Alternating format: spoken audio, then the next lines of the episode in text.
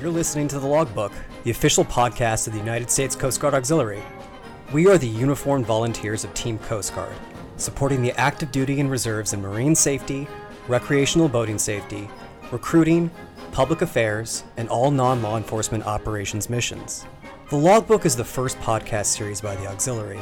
Our mission with this series is to tell the stories of the Coast Guard Auxiliary to members of the public who might be curious what it is we do or might be thinking about joining themselves and to highlight to our current members just how many amazing opportunities there are for them to take their volunteerism to the next level and work right alongside the active duty Coast Guard.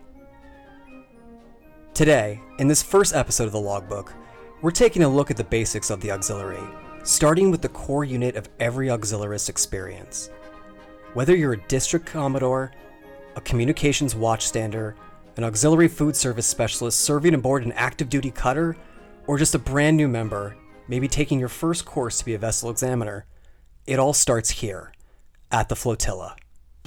I pledge allegiance to the flag of the United States of America and to the republic for which it stands, one nation, under God, indivisible, with liberty and justice for all. A flotilla is the basic organizational unit of the Coast Guard Auxiliary. There are hundreds of them across the country, each with a flotilla commander and vice commander at the helm. No matter what specialty or mission you get involved in, no matter how far you go up in the chain of leadership of this organization, every auxiliarist belongs to a flotilla. It's where the day to day business of the auxiliary happens.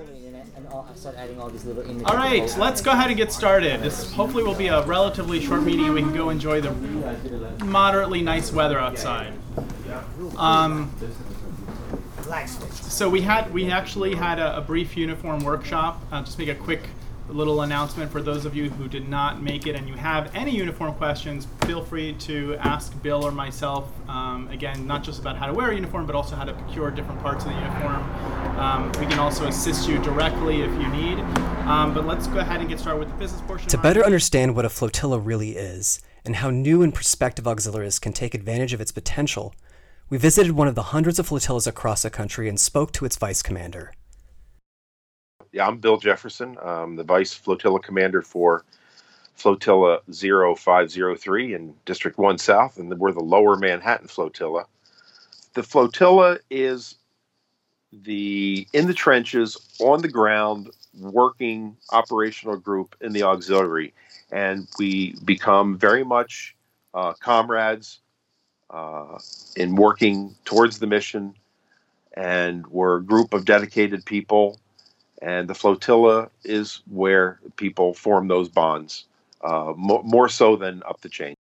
Take me back to your first flotilla meeting. Was it sort of daunting, the, that initial experience, that first night you showed up? Well, it was a very, for me, a very unusual experience. Uh, like you, I didn't have any military service. Uh, you know, I showed up bunch of men and women, various ages, races, wearing uniforms. You know, it's very foreign to me at the first meeting.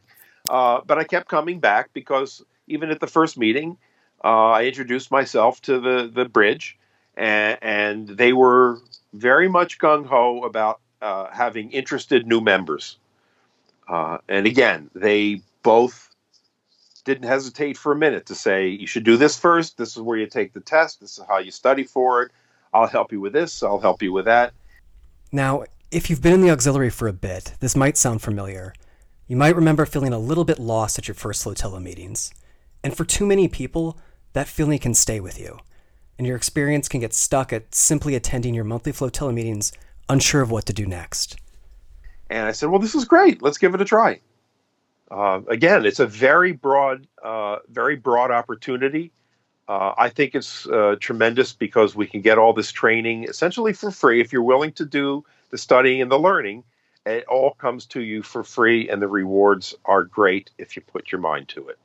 Because all the actual work that benefits the public, the active duty Coast Guard, uh, and our communities, all of that actual activity activity happens at the flotilla level.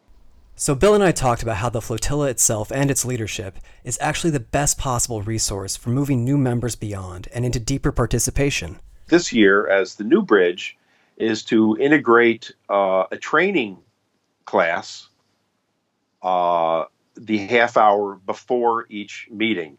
Because just for new members to come and just hear the business meeting, not knowing some of the acronyms we're using, not having a qual, not knowing what they could do at Fleet Week, mm-hmm. uh, we wanted to be able to assist the the new members in getting through some of the paperwork and some of the processes by introducing that to them a half an hour before each flotilla meeting. And what's the reception been to that so far?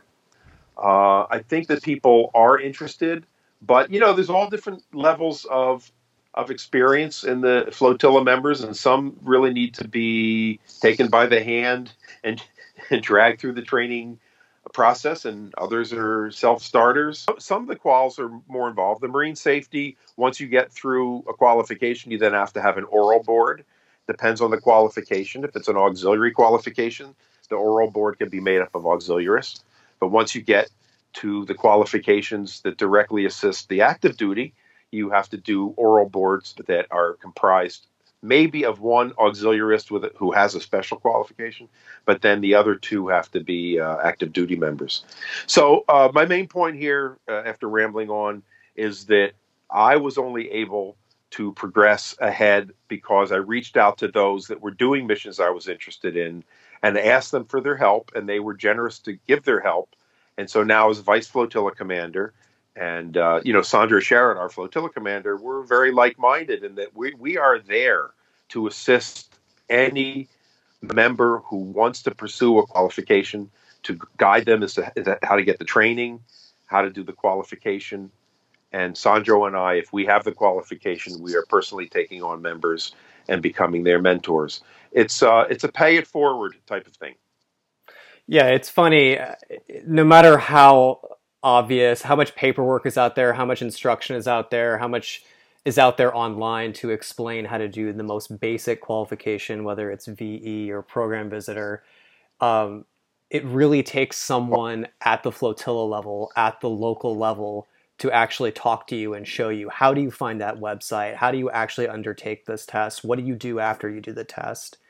Um, and it's interesting because, like, as I, am sure you have the same experience as you get more involved on the division level, the district level, the national level. The mission becomes bigger and broader and more macro, and there's more responsibility. But that sense of involvement, you really get that more than anything at that flotilla meeting. But it takes getting past that point of that confused, daunting first year, first few meetings to actually understand what's going on around you when you're there. Yeah, there's a, uh, the training process. Well, one of the best things about it is that we receive it's virtually identical training to the active duty. Uh, but how you get to everything through the various websites, the various learning websites, uh, it's not consistent. You know, there are many different websites that contain training elements for the different qualifications. And yes, navigating through them can be frustrating to a new member. And I think that the uh, flotilla staff officers that have quals and the uh, Bridge, you know, the vice flotilla commander, flotilla commander, can really help streamline that process, especially with the assistance of the uh, of the member training officer. Okay. Just going back to, I think one of the other threads that we haven't really touched on okay. uh, quite that much versus training and opportunities and getting people involved with missions and how that all starts at the flotilla level.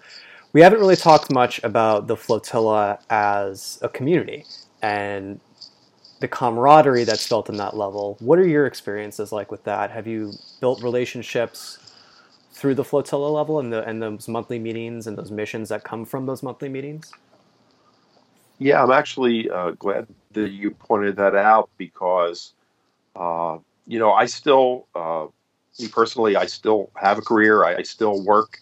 I have my friends outside of the auxiliary, but I actually have made quite a few auxiliary friends.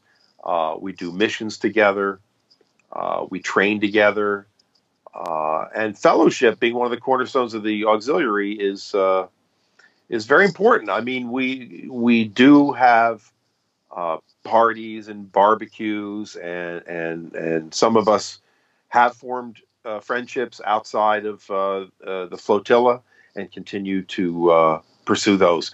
Yes, I've I've made some great new friends, and and also uh, have gained a lot of experience with people from many different walks of life that I don't normally interact with, and I find that quite. We we are there to uh, perform service to the Coast Guard, and we have that in common, and that's the main mission. And so, uh, whatever differences we do have, they never seem to surface up and you know bubble up to the surface and get in the way we always keep our eye on the prize, and the prize is helping Coast Guard.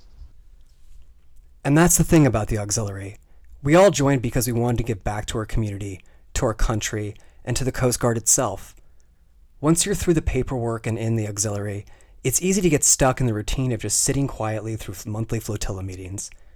But in the auxiliary, like most things in life, you get out of it what you put into it. There are so many different missions and opportunities to get more involved in the Coast Guard Auxiliary and even active duty missions. So, in the coming episodes, we're going to dive into some of those opportunities and speak to everyday auxiliarists who are involved in some pretty surprising missions.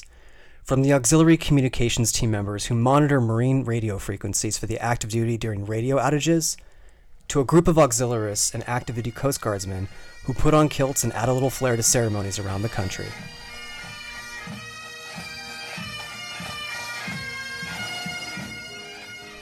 You've been listening to the Logbook. I am Auxiliary Zach Perkins. We are the Coast Guard Auxiliary, and we remain Semper Paratus, always ready since 1939.